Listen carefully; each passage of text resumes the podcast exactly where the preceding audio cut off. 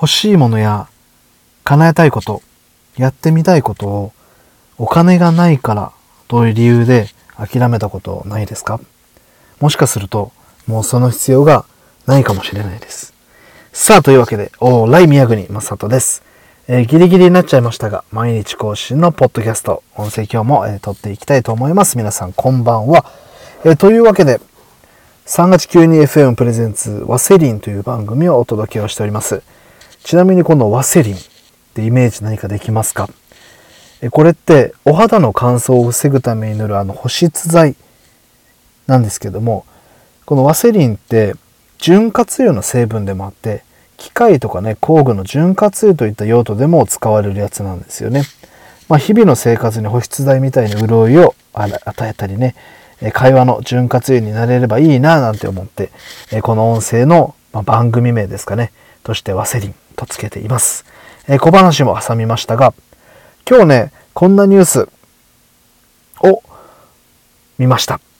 それが、はい、見出しドン。クラウドファンディング利用急増。コロナで支援拡大。まあ、こんなニュースなんですけども、えまあね、あのー、このコロナ禍と呼ばれる状況の中で、クラウドファンディングというサービスが、えまあ、利用者が急増していると。記事の内容を少しお伝えすると、クラウドファンディングの大手キャンプファイヤーによりますと、6月末までの流通額が212億円で、去年1年間の166円をすでに上回りましたということで、これすごいですね。キャンプファイヤー、まあ、僕も使ったことあります。えー、すごい大手の、まあ、最初からあるというかね、クラウドファンディングというサービスを最初の方に取り入れた会社になるんですかね。えー、すごいです。去年1年間の流通額が166億円。これもまあびっくりですけど、今年がすでにもう6月時点で、6月末までで212億円。もうこのままいくと、どうなんでしょう、300億円いくんでしょうかね。まあその見込みみたいなものはちょっとわからないですが、クラウドファンディングというものがかなり一般的になったし、まあ、その面白さやね、有用性みたいなものが、だいぶ、この、浸透してきたなのかなと思います。でんで、このキャンプファイヤーというクラウドファンディングのサービスなんですけど、僕も2015年に初めて利用させていただいて、その後ね、4回ぐらい、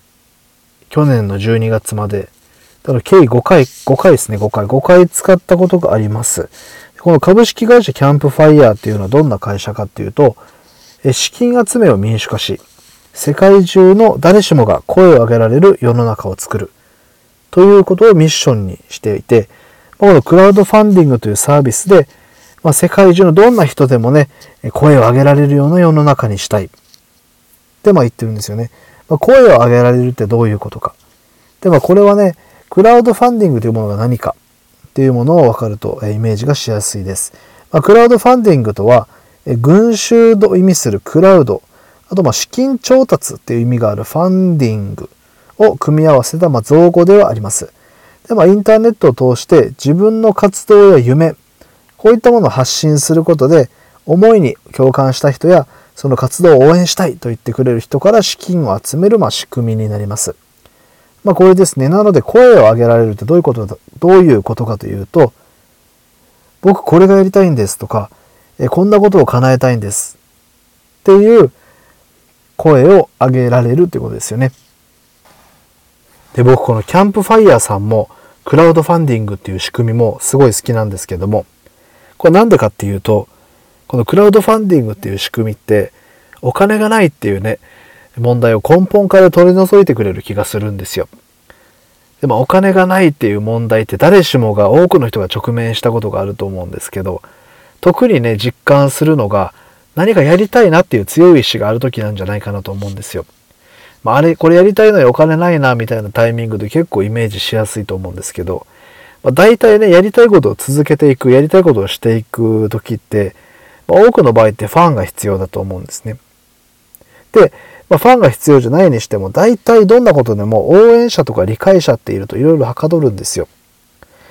で、まあ、どういうことにファンってつくかっていうと、応援者や理解者があの存在しうるかっていうと、そのやりたいことっていうのが、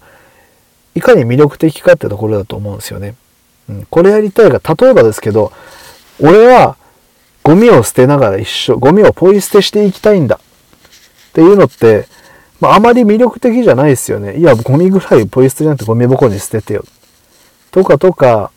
もうどうしても唾を吐きながら歩きたい。いや、いいわ。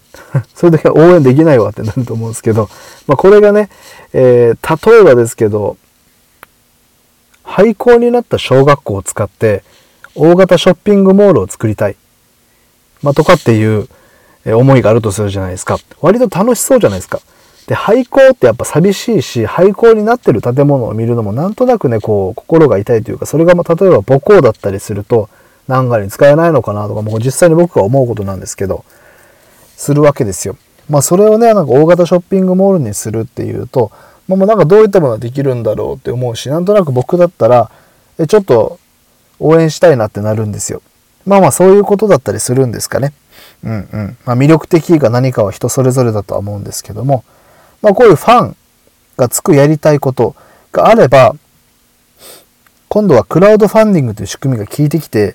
そのやりたいことを諦める必要もなくなってくるんですよね。きっと。で、クラウドファンディングって、そのやりたいことに対して、応援するよ面白いそれって言ってくれる人がいるから成立する仕組みであって、まあ、これがね、誰からも応援されない、理解されない、ファンにもなってもらえないというやりたいことであれば、まあ、何かしらのね、この改善というか、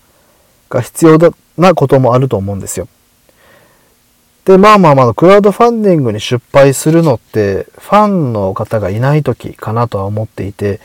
これをも突き詰めるとね、自分が愛されていないってことにつながるのかなと思います。